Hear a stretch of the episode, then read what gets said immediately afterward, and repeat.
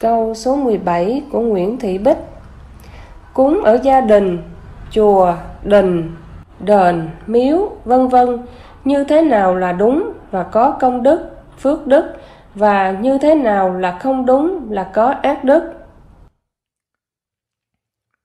Đức Phật dạy, người tu theo đạo Phật thì phải có trí tuệ thật sáng suốt thì mới tu theo đạo Phật được.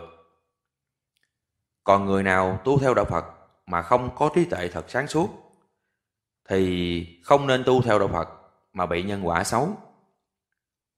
Đạo Phật chỉ có sáu pháp môn tu.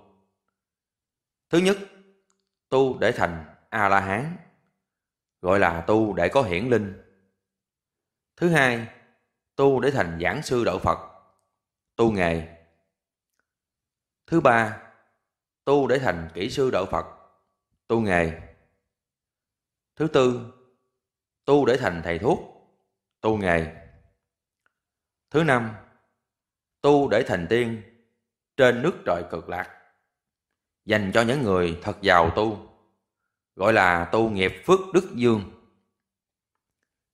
Thứ sáu, không tu, chỉ học và hành các phần như sau.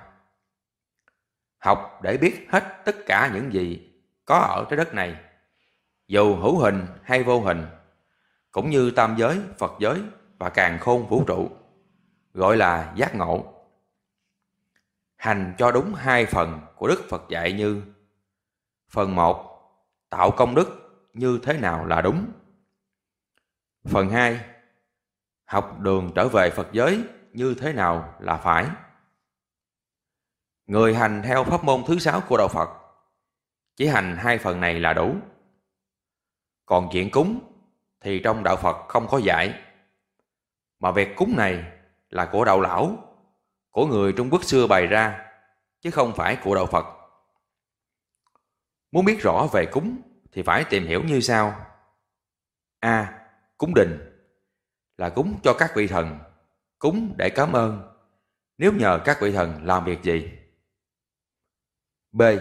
Cúng miễu là cúng cho các vị cõi âm để cho có phước sau khi chết, sống với các vị âm này.